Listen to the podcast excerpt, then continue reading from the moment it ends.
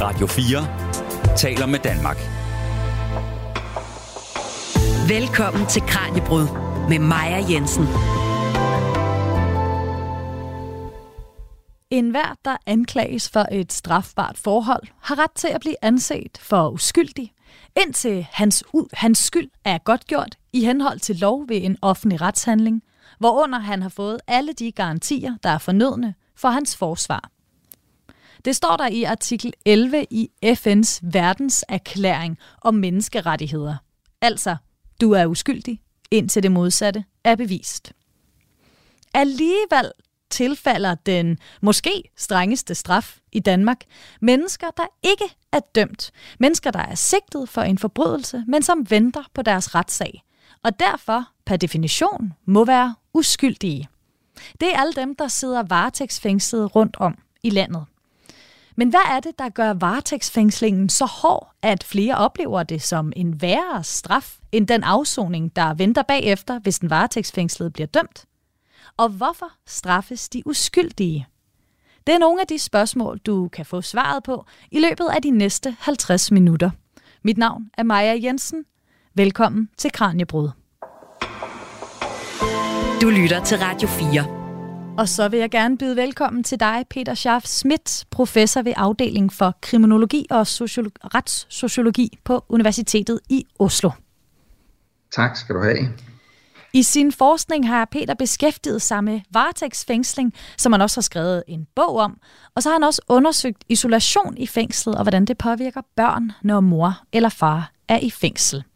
Og Peter, jeg kunne godt tænke mig at starte med at spørge dig, hvad synes du om måden, vi håndterer varetægtsfængslinger på i Danmark?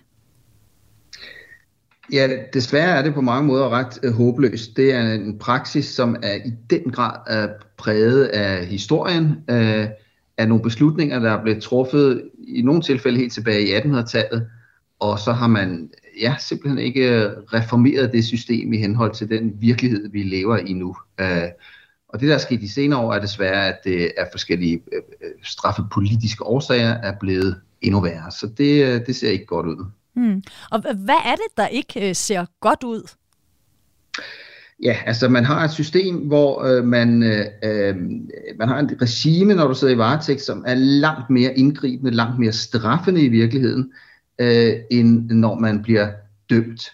Øh, man har øh, nogle vilkår, som øh, er særdeles indgribende i forhold til øh, privatliv, øh, kontakt med familieliv osv., i realiteten, øh, og det er så bare blevet forværret igen inden for de senere år på grund af den krise, man har i dansk kriminalforsorg, så sidder du ofte alene på cellen af 23 timer, når du er varetægtsfængslet, og det svarer til isolation, det er sundhedsskadeligt.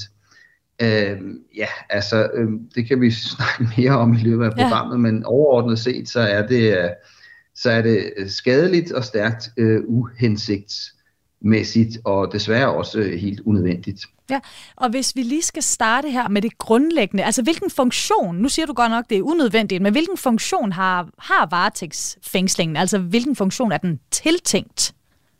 Ja, altså varetægtsfængsling er ikke unødvendigt. Det jeg snakker om, det er den måde, man praktiserer mm. det på. Uh, nej, der er absolut gode grunde til at have varetægtsfængsling uh, som et middel i en retsstat, når du skal opklare forbrydelser. I nogle tilfælde kan det være en rigtig god idé at frihedsberøve folk, mens man gør det. Det er der ingen tvivl om. Der er desværre heller ingen tvivl om, at vi gør det alt for meget, og især alt for længe, så mængden af varetægt kan med fordel nedbringes markant. Men Peter, hvem er det så, der bliver varetægtsfængslet? Er det alle sigtelser, der kan, der kan føre til en varetægtsfængsling? Nej, det, er, det kræver, at det er en strafferamme, der er øh, alvorlig nok, øh, øh, og, øh, og så kræver det, at der er en, øh, altså der, der, grundlæggende er der tre årsager til at varetægtsfængsle øh, i henhold til loven. Det er, hvis øh, nogen vil, man frygter, at nogen vil unddrage sig forfølgning, øh, straffeforfølgning, øh, altså for eksempel ved at flygte ud af landet, øh, øh, eller der er bestemt grund til at frygte, at den sigtede på fri fod vil begå nye lovovertrædelser, øh, eller at den sigtede vil vanskeliggøre øh, efterforskningen, og det er jo for eksempel at påvirke vidner, også det man kalder kollusion. Det er sådan de tre helt grundlæggende øh, årsager til, at man varetægtsfængsler. Øh, det der så er realiteten kan man sige, det vil ofte være vældig svært for en dommer at, at vurdere, i hvilken grad det er øh, en reel fare øh, eller ikke. Men altså, det er de tre årsager, der er i retsplejeloven øh, grundlæggende ja. til at varetægtsfængsle. Ja. Kan der i, i nogle særlige sager øh, være andre forhold, der gør sig gældende også. Ja, og så var du lidt inde på før, hvad det er, der, der kendetegner den måde, varetægtsfængsling foregår på i Danmark. Men hvis vi skal se lidt på i forhold til, hvad en varetægtsfængslet må og ikke må sammenlignet med en indsat, der er i gang med at mhm. afzone mm. sin dom. Hvad er det så for forskelle, vi ser her? Altså, vi har en tradition i Danmark med at være meget restriktive, og det kan man kalde i, vid udstrækning skandinavisk øh, tradition. I, I mange år anvendte vi isolationsfængsling i vældig høj grad. Hvis vi går tilbage til 70'erne, var det over halvdelen af alle varetægtsfængslinger, der skete i isolation øh, for at beskytte politiets efterforskning. Man mente altså, at det var nødvendigt at placere folk i isolation, for at man kunne opklare forbrydelser. Øh, øh, og i det hele taget har man en tradition for at, at gribe utrolig meget ind og være utrolig restriktive for at beskytte politiets efterforskning. Og i lang tid var det en øh, meget dansk diskussion og til dels skandinavisk diskussion, hvor politiet altså mente, at, at det var nødvendigt. Så er det heldigvis, kan man sige, blevet lidt internationaliseret det her. Fordi andre steder mener man ikke, at det er nødvendigt. I, øh, England for eksempel, som jo normalt, eller øh, i realiteten er langt hårdere end os, når det kommer til måden, de straffer på, øh, så har de altså en anden måde at opretholde det her princip om, når du er varetægtsfængslet, at du er uskyldig indtil det modsatte er bevis. Du kan snakke i telefon typisk flere gange om ugen. Når du sidder varetægtsfængslet i Danmark, har du slet ikke ret til at tale i telefon. Du kan få lov nogle gange i nogle særlige tilfælde, men du har ikke ret til at tale i telefon med venner og øh, familie.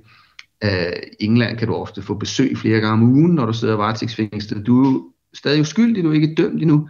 I Danmark har du ret til en halv times besøg en gang om ugen, og ofte uh, så sker det på en måde, uh, uh, uh, hvor det er overvåget af en politibetjent, uh, fordi at du har det, man kalder brevbesøgskontrol, noget som uh, ja, uh, halvdelen eller mere af de varetægtsfængslede normalt har. Mm. Uh, Øhm, så ja, kort fortalt, så har du altså øh, en praksis, hvor du er utrolig restriktiv, meget, meget indgribende i varetægtsperioden, og hvis du så får en dom og kommer til et fængsel, så vil du så opleve, at nu ser verden helt anderledes ud. Nu kan du have mere meningsfyldt kontakt med familie, venner, verden udenfor. Øh, du kan lave noget meningsfyldt. Du kan få en helt anden hverdag. Og det, øh, ja, altså det er jo derfor, at det her var noget, jeg kom ind på gradvist, kan man sige. Jeg har forsket på fængsler og hvad der foregår i fængsler i mange, mange år.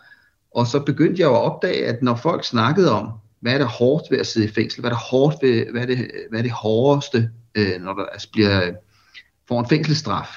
Og så begynder folk at snakke om varetægt, altså før de er dømt. Det er det, de oplever som langt det mest øh, voldsomme indgreb. Ja. Og det gælder jo altså også familierne i vid udstrækning. Ja. De pårørende. Og hvis vi skal se lidt på, hvor mange det er, der bliver varetægtsfængslet i Danmark, så har jeg fundet nogle tal fra Rigsadvokaten fra 2021, som skriver, ja. at der blev foretaget ca. 3.600 varetægtsfængslinger i 2021. Og det er det laveste antal set over de seneste fem år. Men ja. er det ikke et udtryk for, Peter, at øh, det her øh, problem, som du fortæller om, at, at, at det måske bliver brugt i, i for høj grad eller for ukritisk, at Øh, altså er problemet ved at løse sig selv? Ja, det kunne man jo håbe, men desværre er det langt fra uh, tilfældet. Antallet af varetægtsfængslinger er faldet i de senere år, og det kan man jo sige er sig selv positivt, men bizart nok så er uh, den gennemsnitlige uh, varighed hmm. uh, af de her varetægtsfængslinger steget voldsomt. Og øh, antallet af det, man kalder langvarige varetægtsfængslinger, er steget også øh, ganske markant. Så du har en, øh, en gennemsnitlig øh, øh, varighed nu af øh, altså, øh, varetægtsfængslinger i det hele taget. Den lå faktisk, ja, bare du går nogle få år tilbage, 2014 var den gennemsnitlige varighed for afsluttede varetægtsfængslinger 3,2 måneder, og i 2022 var den 4,9 måneder, altså næsten fem måneder. Det er jo en stigning på over 50 procent. Ja. Øhm, og, øh, og når det gælder de her lange varetægtsfængslinger, så er den gennemsnitlige varighed over 8 måneder var den i 2021, og det er altså det er massivt, det er, det er virkelig voldsomt, når du sidder øh, på alt, og jeg og stærkt uhensigtsmæssigt ligegyldigt, hvordan du anskuer det, om du tænker, hvordan skal vi behandle folk i en retsstat, øh, vil vi mindske kriminaliteten, hvad vi vil have ud af vores retssystem, så er det, øh, så er det dårlige nyheder, at det ser sådan ud. Ja. Og bare lige en opklaring til lytteren, så når man taler om varetægtsfængsling, så skiller man altså, som Peter også siger, mellem en kortvarig og langvarig varetægtsfængsling. Og den kortvarige, den er under tre måneder, og den langvarige over tre måneder. Men Peter, hvordan ja. kan det være, at de sidder så længe? Du siger, at de langvarige øh, varetægtsfængslinger i 2021 var på over 8 måneder. Hvorfor sidder de så længe derinde? Ja, altså det ved vi jo ikke helt præcist, men det, det man kan konstatere, er, at der sker en øh, øh, forlængelse af sagsbehandlingstiden. Så en del af problemet ligger jo ved domstolene i hvert fald, at man øh, øh, at det tager lang tid at gennemføre de her sager. En del af problemet ligger hos politiet, at det tager lang tid at øh, efterforske øh, de her sager. Så der er jo altså øh, et, øh, et problem med sagsbehandlingstiden, som ikke mindst involverer de to aktører, politiet og domstolene. Hmm. Men du øh, beskriver altså varetægtsfængslingen som et slags paradoks, altså det her med, at de indsatte, du har talt om, som fortæller om oplevelsen af straf, faktisk peger på varetægtsfængslingen som noget af det værste eller noget af det hårdeste. Og det skal vi også tale mm. meget mere om senere. Men allerførst så skal vi høre mere om, hvorfor varetægtsfængslingen ser ud, som den gør i dag. Du lytter til Kranjebrud på Radio 4. Og i dagens program stiller vi skarpt på varetægtsfængsling sammen med professor Peter Scharf Schmidt fra afdeling for kriminologi og sociologi på Universitetet i Oslo. Og Peter, det er jo noget med, det var du inde på før, at vi kan finde forklaringen på, hvorfor varetægtsfængslingen ser ud, som den gør i dag, hvis vi søger tilbage i historien. Hvordan er den historisk betinget, varetægtsfængslingen? Ja, det er helt korrekt. Altså hvis vi går tilbage til 1800-tallet, så skete der det i, uh, i Danmark og i Europa og i den vestlige verden, at vi fik det, man kalder et moderne fængselsvæsen. At man reformerede uh, fængslerne i det hele taget, uh, som institutioner byggede nye fængsler overalt i den vestlige verden, ikke mindst, uh, efter nogle nye principper. Øh, og man gjorde også fængselsstraffen til den centra- på mange måder centrale straf i det moderne øh, retssystem. Og man begyndte at, og man I var i en periode meget optimistisk omkring de her institutioner, man begyndte at tro på, at de kunne rehabilitere de indsatte. Og selvom det lyder bizart, så var tanken her i første halvdel af 1800-tallet og øh, videre ind i 1800-tallet, at det skulle man gøre ved at placere folk i isolation. Uh, kort fortalt var øh, filosofien, ideen, at man at på den ene side ville man tage al den moralsk negative indflydelse bort fra de her mennesker. Så skulle de ikke have lov til at se andre kriminelle, som man frygtede og mente, de ville blive moralsk korrumperet af. Derfor skulle de i isolation. Men så mente man også, at når de kom i isolation i fængslet, så kunne de øh, vende tankerne indad og møde Gud. Så man troede altså på en form for religiøs renselsesproces, der skulle rehabilitere de indsatte. Og det blev man enige om at lave en fængselskommission i Danmark, der blev færdig med deres arbejde i 1842, hvor flertallet troede på den her isolationstanke. Og så besluttede man faktisk allerede i 1846 at indføre det samme system i arresthusene, altså for varetægtsfængslede, og have et isolationssystem øh, øh, også her. Mm. Og så reformerede man alle institutionerne gradvist over en længere overrække til at være isolations fængsler og også arresthusene, altså isolationsinstitutioner. Og det holdt til langt, langt inde i det 20. århundrede. Ja, så altså ideen med isolationen var, at den skulle føre øh, den varetægtsfængslede eller den dømte tættere på Gud. Altså hvis man sad øh, alene længe nok, så ville man på et eller andet tidspunkt begynde at vende, vende tankerne op mod, mod noget større end en selv. Altså det er simpelthen det, der har været argumentationen bag isolationen i sin tid? Ja, det var det, da man indførte det her system. Og ja. så tænkte man også, kan man sige, rimelig nok jo, hvis man troede på det princip, at hvis du var varetægtsfængslet og uskyldig indtil det modsatte var bevist, så skulle du i hvert fald heller ikke udsættes for den her moralske øh, øh, korruption, korrumpering af andre øh, med indsatte. Ja. Øh, så laver man en revision af straffeloven i starten af det 20. århundrede, og der skriver man det her moralske kan man sige, argument ud af straffeloven, og så siger man, at men nu har vi så vi har fortsat isolation under varetægt, men nu er det for at beskytte politiets efterforskning. Og så kan vi faktisk gå hele vejen frem til øh, slutningen af 1970'erne, før der sådan for alvor kommer øh, blæst omkring det her, diskussion, og pludselig opstår, relativt pludselig opstår debat omkring, man har et system, hvor, hvor folk tager skade af det, og kan det virkelig være meningen, og hvorfor gør man sådan, og så videre. Og så har man så øh, har man haft flere årtiers hård kamp omkring den her praksis med at mere eller mindre per automatik placere folk i isolation, når de sidder varetægtsfængslet. Men altså, det, er, det, er, det, det virker, kan man godt sige, hvis du, ja, lidt som det glade vanvid i dag, i dag når man tænker på de her ting, men, men øh, det, var, det var et, øh, et massivt system, øh, der var indrettet efter, altså med tanke på den her på det isolationsprincip.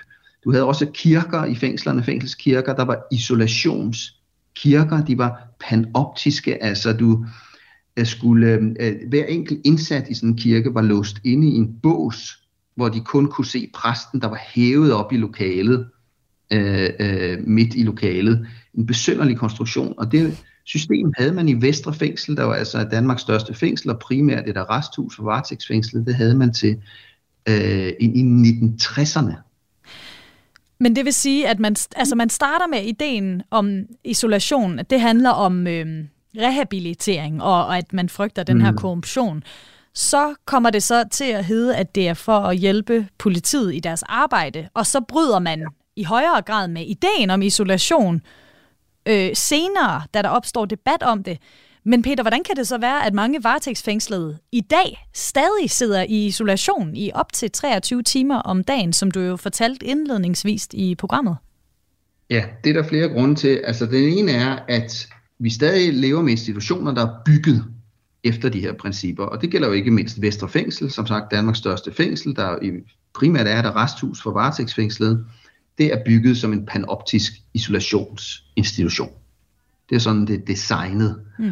Og øh, hvis du skal øh, undgå, at folk sidder i isolation i Vestre Fængsel, så skal du tage dem ud af cellen i løbet af dagen, og der er ikke særlig mange fællesskabslokaler i det fængsel. Øh, øh, og det man primært kan gøre, som man har forsøgt i Kriminalforsorgen i, i større eller mindre udstrækning i perioder, det er at så lade øh, indsatte sidde to og to på en celle i nogle timer for at bryde den her isolation.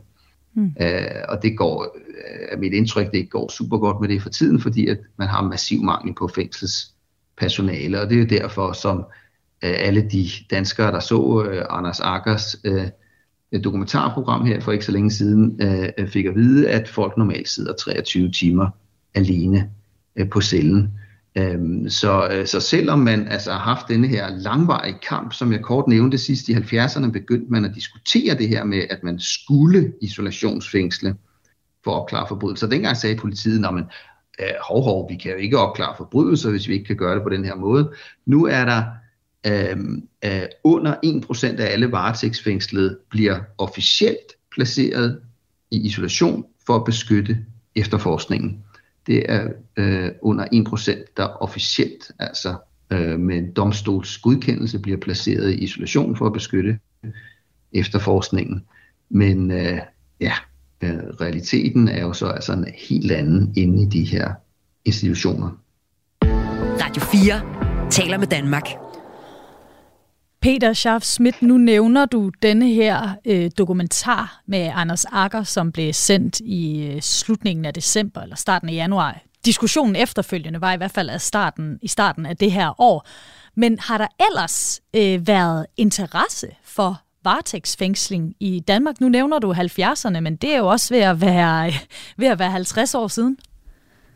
Ja, altså, der har, der har, det, det er noget, der løbende kommer op øh, som en, øh, en øh, en politisk og retspolitisk diskussion, kan man sige, og hvor det primært igennem årene har handlet om, at ah, der er vældig mange, der øh, bliver varetægtsfængslet, det er nødvendigt, og skal de sidde så længe, og, og så må jeg sige, så sker der desværre ikke øh, det store øh, på området, og Øh, så i realiteten er det et område, der har fået vældig lidt fokus, og også forskningsmæssigt. Øh, min kollega Janne Jacobsen og jeg lavede en bog for nogle år siden, Øh, der handler om, om det her, hvor vi undersøgte varetægts praksis øh, systematisk i Danmark. Og der var det næsten øh, et halvt århundrede siden, der sidst havde været lavet en større undersøgelse af varetægt i Danmark, og det er, det er traditionelt et område, der bliver overset. Altså man har, der er en tendens til, at man fokuserer på fængsler, så tænker man straf, det er noget med nogen, der er dømt, det er det, der er interessant, og det, der sker før, det har fået øh, begrænset opmærksomhed, kan man sige.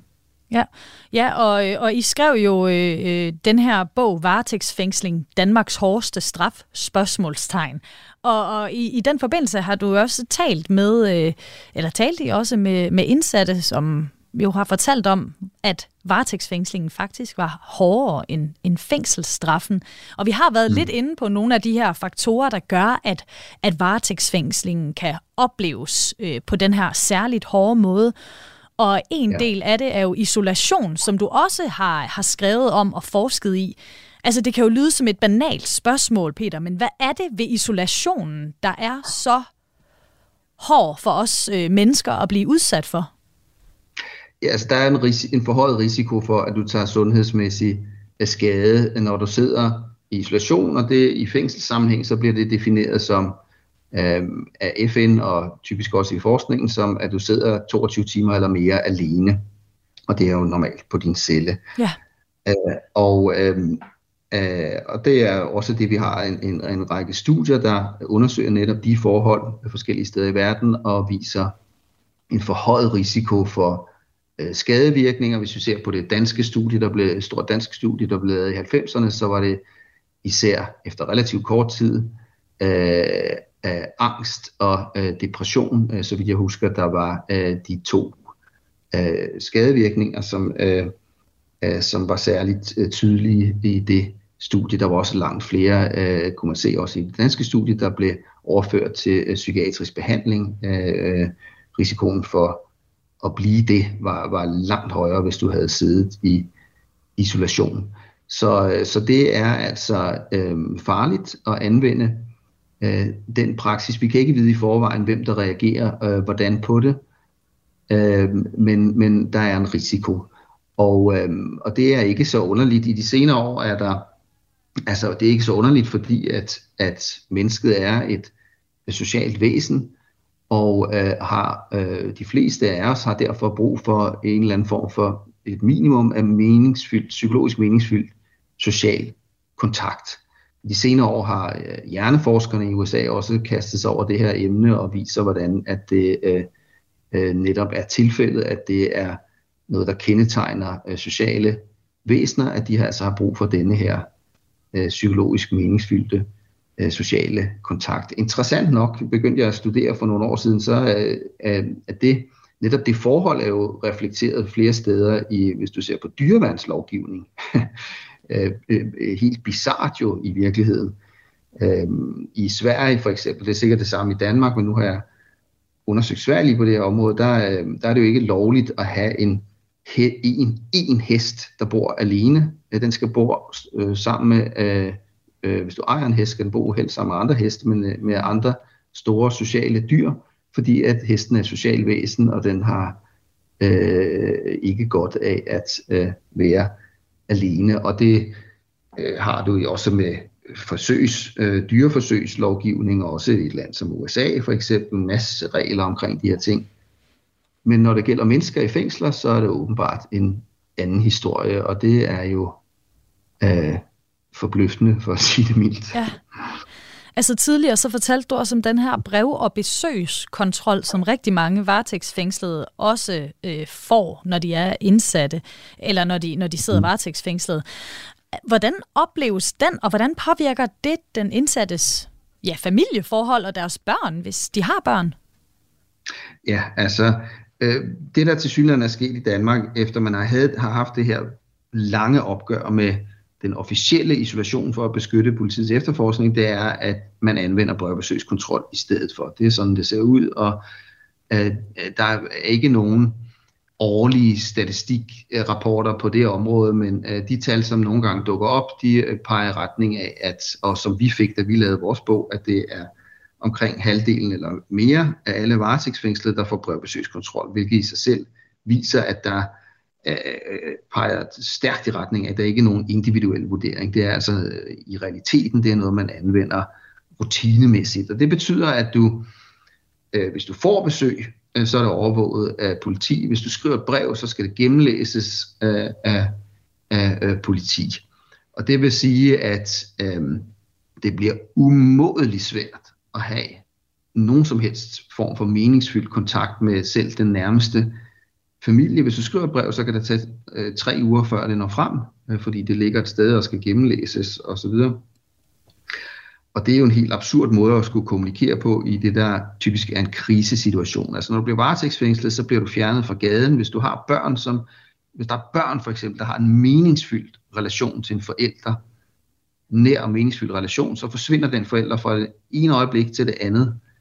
Og så kan du så vente tre uger på, at der er et brev, der kommer frem, og øh, du kan nogle gange være længe på, at besøg bliver en mulighed, og hvis det bliver, så er det altså overvåget af en politibetjent. Øh, du har ret til en halv time om ugen. Det er en øh, ganske vanvittig måde at forvente en, en meningsfyldt øh, øh, kontakt mellem nære familiemedlemmer på, vil jeg sige. Ja, og, og du har jo også øh, som en del af din forskning også talt med, med nogle børn, der har øh, forældre, der har været i, øh, været i fængsel, varetægtsfængslet. Hvad siger de om den her oplevelse? Jeg har i hvert fald undersøgt øh, forskningen på området. Der mm. er skrevet en del om, om, om det tema, og især under øh, hvad hedder det, interviewet øh, øh, ja, personale i fængslerne, socialarbejdere, pårørende osv., øh, og, og, og samlet en række studier, hvor børn er interviewet, og de, øh, de beskriver de her besøgssituationer også som generelt som, som utroligt øh, vanskelige. Vi ved også, at mange øh, vældig mange simpelthen fravælger besøg. Øh, øh, altså mange af de varetægtsfængslede, eller hvad? Ja, øh, ja. Når, de, øh, når de forhold de bliver stillet øh, i udsigt. Øh, det kan også være øh, praktisk stort set umuligt at gennemføre de her besøg, fordi at i nogle tilfælde, så er det så kun øh, kan det være øh, primært besøgsmuligheder i forbindelse, øh, når der altså under skoletid, øh, og et helt andet jo et markant aktuelt problem på grund af krisen i Kriminalforsorgen og manglen på fængselsbetjente er, at du kan risikere, at besøg bliver aflyst fra det ene øjeblik til det andet. Fordi der ikke er nok betjente til at komme og, og, og være til stede i rummet, mens, øh, mens man får besøg? Ja, fordi ja, enten det, eller at der ikke er betjente nok til at øh, øh, hvad hedder det, øh, ja, understøtte besøgsvirksomheden i det, i det hele taget, altså fængselsbetjente. Øh, øh. Så, øh, og det kan jo i nogle tilfælde være, øh, fordi at besøgslokaler øh, bliver brugt som celler også, på grund af overbelægning. Men der er altså flere faktorer, der spiller ind og gør varetægtsfængslingen utrolig hård at, øh, at komme igennem. Og øh, Peter Sharp Smits bog om varetægtsfængslingen stiller også med rette spørgsmål, om det egentlig er Danmarks hårdeste straf. Men hvorfor skal denne her straf rettes mod mennesker, som er uskyldige, indtil det modsatte er bevist?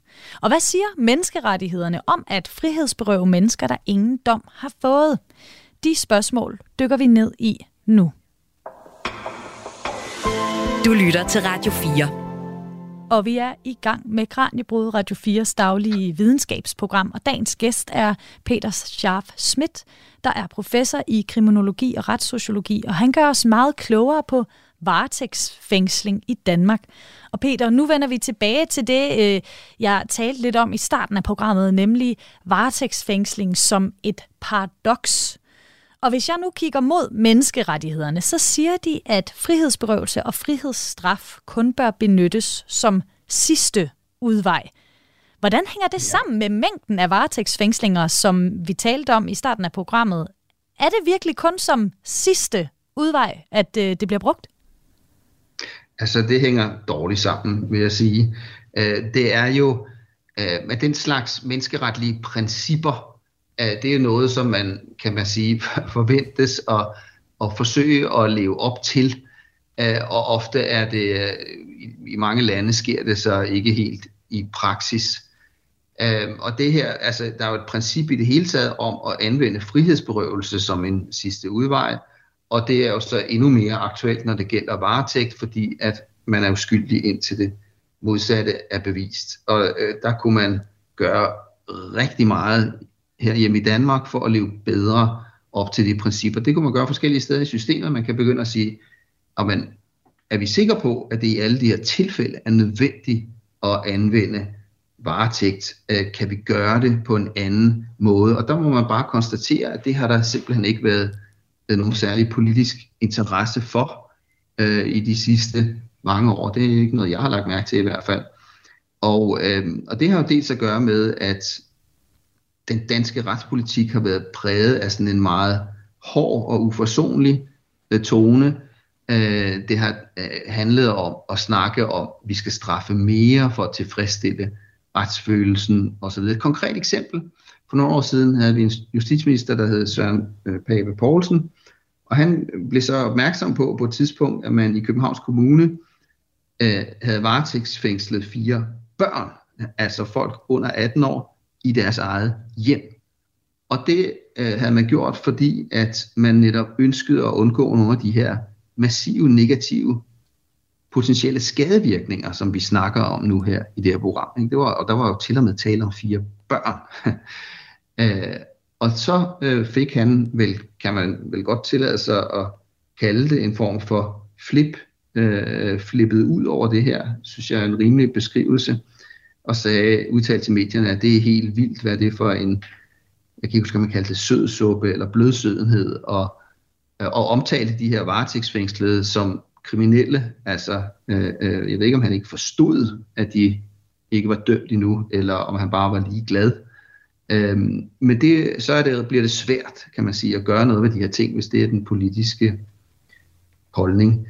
Øh, så, øh, øh, ja, så der er... Øh, øh, øh, så det er jo en af grundene til, at man har lidt svært ved at leve op til det her princip. Øh, så er der spørgsmål om, om, hvor længe de sidder også, og der øh, kom der jo 2021 en rapport fra Rigsrevisionen, som ord til andet sagde, at det, at Justitsministeriet ikke har levet op til sine forpligtelser på det her område, man har lavet de her sagsbehandlingstider stige voldsomt. Øh, øh. Så, øh, så det er jo også et tydeligt eksempel på, at der ikke i systemet, i staten, og dermed heller ikke altså i byråkratiet, men heller ikke i politiske opbakning til at fokus på at gøre noget ved de her ting. Ja, og dansk retspolitik, det er også noget, vi har haft oppe her i Kranjebrud, hvor vi havde øh, besøg af David Savsdal, som fortæller, at øh, i dansk retspolitik er der stor fokus på retsfølelsen og straf for straffens skyld. Mm. Og jeg synes, vi skal høre et klip, hvor David fortæller om de følelser, der fylder meget i den danske retspolitik. Øh, rigtig mange af de ting, vi hører om, når vi læser aviserne, hører radio, hører podcast osv., øh, går på øh, forskellige problemer, der er i samfundet. Bandekriminalitet, vi har haft noget vanvidsbilisme. Her på det sidste har vi diskussioner om stealthing, altså at man tager kondomet af under seksuelt samleje osv. Og når vi har de her diskussioner, og når politikerne skal på banen, jamen, så er det meget ofte, at de kommer på banen via en mere sådan følelsesladet retorik, via fokus på, at det skal straffes, der skal peges fingre af det, øh, der skal gøres noget ved det, fordi at det er grundlæggende forkert, moralsk forkert. Og den her ligesom sådan moralisering eller følelsesmæssige grundlag, det er noget, der er kommet mere og mere ind i dansk retspolitik, og ikke bare dansk retspolitik, men internationalt, øh, og noget, jeg er meget, øh, jeg ved ikke, om man tillader sig, tillader sig at sige, fascineret af. I hvert fald noget, som jeg synes er vigtigt at tale om, fordi det er ikke nødvendigvis noget, som øh, bare er. Altså det er ikke noget, som det, som det absolut bør være. Det præger meget den måde, vi tænker retspolitik på, og selvfølgelig også kriminalitet og straf mere overordnet set. Øhm, og øh, jeg synes, at der er kommet en mere reel beskrivelse af, hvorfor man begynder at, at have, eller hvorfor man har flere og flere strafskærpelser blandt politikere. Ikke er overhovedet enig i den, men den er mere, mere reel, den er mere fair. Og det, det er en beskrivelse, hvor man mere og mere anerkender, øh, at ens forskellige tiltag ikke, nok ikke har en særlig stor menneskelig effekt. Det vil sige, at man øh, er meget åben med, eller mere og mere åben med, at det, det ikke er det forebyggende, man er ude efter. Man er ude efter følelserne. Man er ude efter at straffe, fordi at straffe er det rigtige. Og det synes jeg er mere fair, fordi det er mere ren kommunikation. Det er en mere øh, åbenlys kommunikation, hvor vi som borgere så kan, kan tage det til indtægt, i stedet for at vi tror, at det faktisk virker, så kan vi øh, høre på politikerne sige, at vi straffer, fordi vi synes, det er det rigtige at gøre. Det her menneske har gjort det her, de fortjener 10 år i fængsel. Ikke fordi det virker, men fordi det er det rigtige. Det, der kommer mere og mere i dansk retspolitik, det synes jeg er forkert, men det er mere, hvad skal man sige, øh, ærligt. Og et af problemerne med, at følelserne fylder så meget i den danske retspolitik, det er et øget pres, fortæller David Savsdal. På trods af, at vi har meget, meget lav kriminalitet, så kan politiet ikke få det til at hænge sammen. Det er et politisk problem, og det er et politisk skabt problem, vil jeg våge den påstand. Kig på domstolene. De har meget svært ved at få øh, tingene til at hænge sammen også. Meget lange ventetider. Det er der skrevet en del om. Kriminalforsorgen. Også øh, en del af retssystemet, som virkelig lider for tiden. Og det er ligesom om, at man glemmer som politiker at kigge ind og sige, hvem er det, der har skabt de her situationer? Det er jo sådan en, en populistisk og nogle gange meget følelsesorienteret eller mavefornemmelsesorienteret retspolitik, hvor man ikke har taget de forskellige fagligheder til indsigt, både fra Kriminalforsorgen, politiet, men også os forskere, som jo har et, forhåbentlig i hvert fald, det er det, vi bliver betalt for, at have et helikopterperspektiv, hvor vi både nationalt og internationalt kan se, hvad er det, der virker.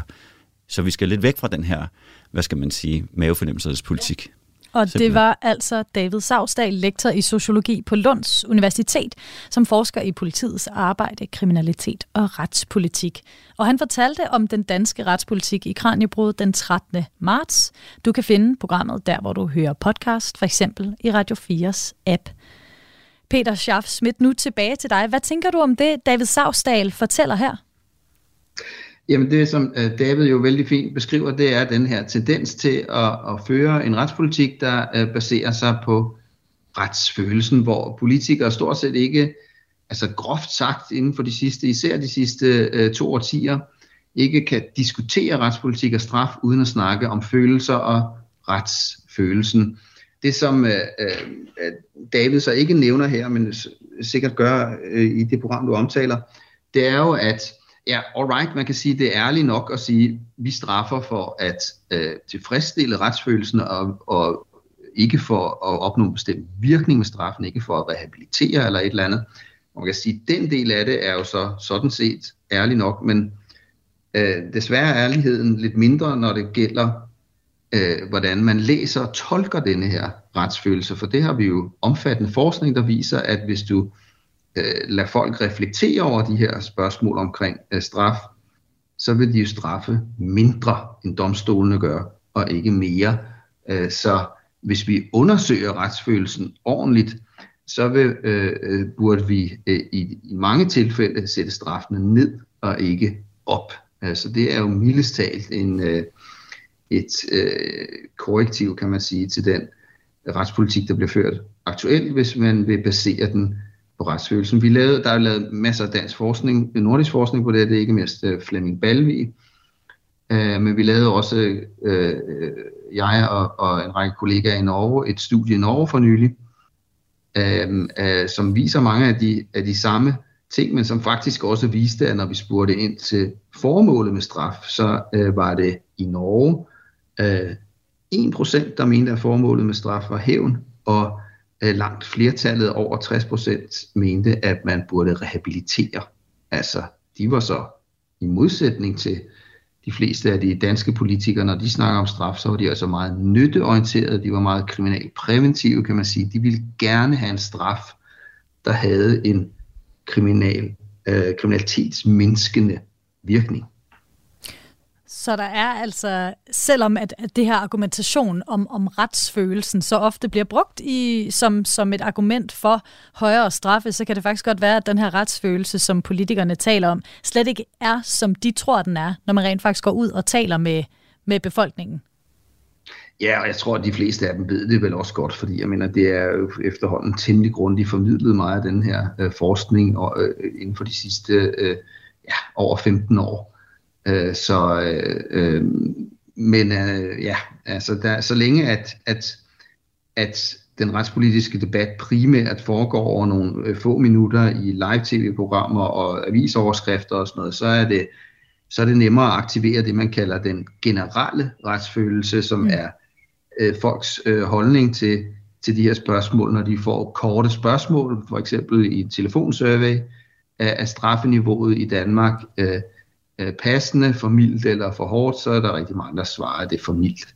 Og når vi så undersøger det nærmere, så viser det sig at, at de tror, at straffene er meget, meget lavere, end de er. Ja.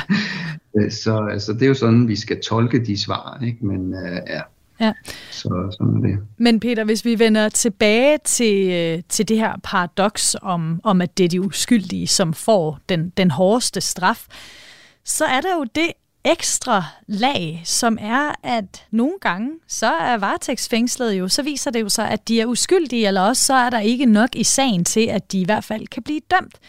Og mm. hvis de efter nogle måneder, eller mange måneder, måske endda over et år, bliver frikendt, så har jeg læst, at, at varetægtsfængslede mænd, som ikke bliver dømt, de har næsten lige så stor risiko for at miste deres job eller familie, som dem, der bliver dømt for forbrydelsen og tilbringer et tilsvarende tidsrum bag trammer. Hvordan kan, ja. kan, hvordan, hvordan kan det være, at, at selvom man faktisk ikke bliver dømt, og jo simpelthen så er en fri mand uskyldig, at så er der stadigvæk de her kæmpe store, øh, der bliver sat nogle kæmpe store aftryk, negative aftryk i ens liv på grund af varetægtsfængslingen? Ja, men det er jo på ingen måde overraskende, fordi man bliver udsat for præcis det samme som dem, der ender med at blive dømt. Ja. De forhold, vi har snakket om, den her øh, ekstremt øh, restriktive form for frihedsberøvelse, øh, der ofte i realiteten vil være i større eller mindre udstrækning isolation, øh, øh, som der er øh, risiko for skadevirkninger forbundet med. Øh, der er jo, øh, øh, du kan ikke lave noget meningsfyldt stort set, når du sidder varetægtsfængslet, og du øh, mister kontakten til det allervigtigste i en krisesituation, øh, øh, dine nære øh, pårørende. Øh, så det er jo på ingen måde overraskende, at, at det har nogle negative konsekvenser, mm. for dem, det går ud over, og det har, øh, øh, øh, ja, uanset øh, om de så ender med at blive dømt eller ej. Og, og det gælder jo også de pårørende, der har en meningsfyldt kontakt til, øh, til, til de folk, der bliver varetægtsfængslet. Altså det, det er klart, at fængsling kan have en positiv virkning for pårørende, hvis det drejer sig om overgreb i familien osv. Øh, det skal man øh, absolut ikke øh, glemme. Øh, øh. Men øh, når der er, øh, som der ofte er, en meningsfyldt relation, så har det potentielt nogle omfattende negative virkninger for alle de involverede parter. Ja, men hvad kunne nogle måder være at, hvad skal vi sige, formidlende varetægtsfængslingen, så den ikke blev oplevet som så hård en, en straf. Hvad, hvad kan man gøre, hvis man stadigvæk skal øh, huske på, hvad, hvad tanken er med varetægtsfængslingen, nemlig at øh, man vil forsøge at gøre det nemmere for politiet at, at lave deres arbejde og efterforske en sag? Ja, altså det kommer jo an på, hvad årsagen til varetægtsfængslingen er. Det kan jo også være, at man vil undgå, at folk flygter ud af landet. Mm. Og der kan man jo øh, Øh, så øh, i nogle tilfælde mene stadigvæk, at det er nødvendigt at varetægtsfængsle. Man kan også øh, tage folks pas, for eksempel, øh, øh, hvis man ikke, hvis man mener, at det er, er nok. Der er forskellige muligheder. Man kan også begynde at øh, anvende i nogle tilfælde øh, varetægtsfængsling i hjemmet. Man kan anvende elektronisk fodlænke måske. Der er, der er absolut mulighed for at tænke alternativer øh, her.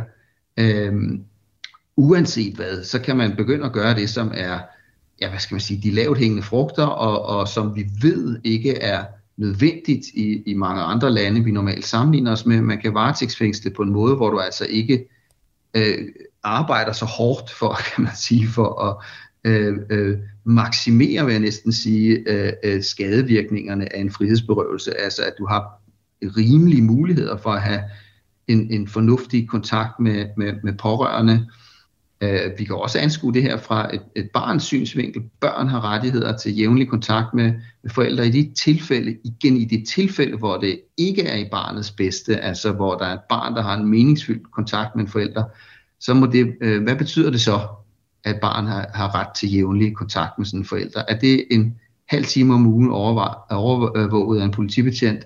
Nej, det tror jeg ikke.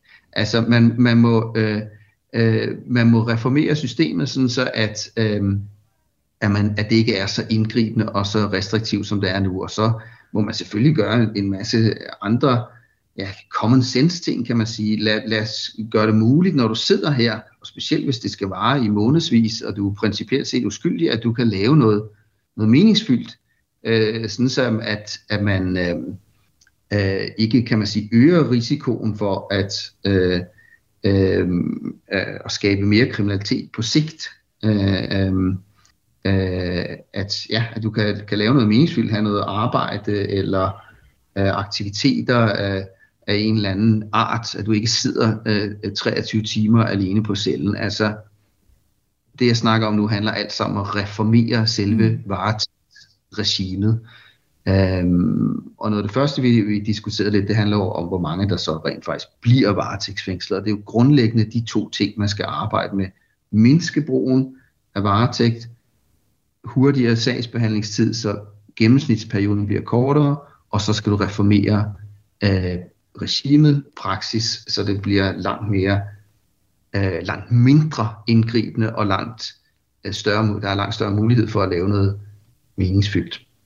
Ja, du, du sagde, at, øh, at der var andre, altså hvis vi kiggede mod andre lande, tidligere nævnte du England. Er det et af de lande, som du synes, vi kunne kigge, kigge mod for at finde inspiration til at, at reformere øh, øh, varetægtsfængsling? Øh, altså, øh, rigtig mange lande har elendige forhold øh, på det her mm. område, men netop de her øh, danske regler om at begrænse kontakten, og netop den her danske historie omkring isolation, den finder du ikke ret mange andre steder. Og selvom de er dårlige arresthuse, varetægtsfængsling, øh, altså fysiske forhold i England er dårlige ofte, øh, så som sagt, så altså, findes den her tradition slet ikke med, at, at de her restriktioner skulle være nødvendige. Du kan snakke i telefon, som sagt, ofte flere gange om ugen. Du kan besøge ofte flere gange om ugen osv. Det er ikke... Øh, ja, og argumentet er, at du er jo skyldig indtil det modsatte bevis. Og der har vi altså en helt, helt anden øh, tradition i, øh, i Danmark, som øh, vi øh, står lidt alene med i de skandinaviske lande i forhold til de her restriktioner, at de skulle være så øh, nødvendige. Øh, så øh, så det, det øh, kan vi lave om på, hvis vi vil. og, øh, og, og selve det her, altså vi har diskuteret tidligere med at anvende isolation, øh, at det skulle være nødvendigt for at opklare forbrydelser. Den diskussion har vi haft, og den tog ja, 30 år eller noget i den stil. Og det viser at det var ikke nødvendigt. Øh, øh, og det er det jo så heller ikke i en lang række andre lande. Og nu skal vi så tage den diskussion, når det gælder brev- og besøgskontrol, ja og forholdene generelt. Ja, og hvis vi ser på, øh, nu siger du for eksempel de, de nordiske lande, som ikke er lige så restriktive i varetægtsfængslingen, som, som vi er i Danmark i forhold til for eksempel isolation og brev- og besøgskontrol. Kan vi se forskel i, øh, i andelen af, af opklarede sager? Altså kan, kan, man, kan man se, om, om den her brev besøgskontrol for eksempel har en effekt på, at der er flere opklarede sager i Danmark end i de nordiske nabolande? Ikke, ikke mig bekendt, og det er ikke noget, jeg har forsket i, hmm. men der er ikke, øh, jeg har aldrig i den øh, danske debat øh, stødt på øh, noget som helst øh, bevis for, at det, øh, nogle af de her ting skulle have haft, altså det man har fjernet, den her isola- øh, officielle isolationsfængsling, at det skulle have påvirket opklaringsprocenten negativt. Det er der ikke kommet øh, nogen som helst øh, beviser for. Øh, og igen, det vil jo også være mystisk, eftersom at man kan opklare forbrydelser andre steder, uden at have øh, det her indgreb. Øh, når det gælder Sverige, så har de jo en forfærdelig praksis i deres hægten, som det hedder, i deres arresthuse, hvor en forbløffende stor del stadig sidder isolationsfængslet. Øh, øh, de anvender i varetægt mindre i Norge og Sverige, end vi gør i Danmark. Øh, øh, men, øh, men den svenske praksis er absolut ikke noget forbillede. Mm. I, øh, I Norge er, forholder det sig lidt anderledes. Øh, øh, øh, der, øh, øh, ja, der er det ikke på samme måde normalt som for eksempel i, i Vesterfængsel, at du de facto sidder isolationsfængslet. Øh, øh, og en del varetægtsfængslet kan snakke i telefon og så videre, så der er nogle lidt andre forhold, der gør sig gældende i Norge. Hmm. Men her til allersidst, Peter, for nu nærmer vi os øh, en afslutning på dagens program, så vil jeg gerne spørge dig, hvis du skal komme med din vigtigste pointe om varetægtsfængsling i Danmark, som lytteren kan tage med her, når programmet slutter om lidt. Hvad er det så? Ja, så er det, at det er altså, historisk betinget, at så har vi havnet i en, en bizarre situation, hvor dem, der formelt set øh, er uskyldige indtil modsatte bevis, det er dem, der i realiteten får den hårdeste straf, selvom det officielt ikke er en straf. Øh, og, øh, og vi bliver nødt til at gøre noget for at mindske omfanget af varetægtsfængsling i Danmark, og ikke mindst måden, vi praktiserer det på. Og med det så skal vi altså til at runde dagens program af. Jeg har haft besøg af Peter Scharf Schmidt, professor ved afdelingen for kriminologi og sociologi på Universitetet i Oslo. Mange tak, fordi du havde lyst til at være med i dag, Peter. Jamen, øh, det var en fornøjelse. Kranjebrud er produceret af Videnslyd for Radio 4. Mit navn er Maja Jensen. Tak fordi du lyttede med.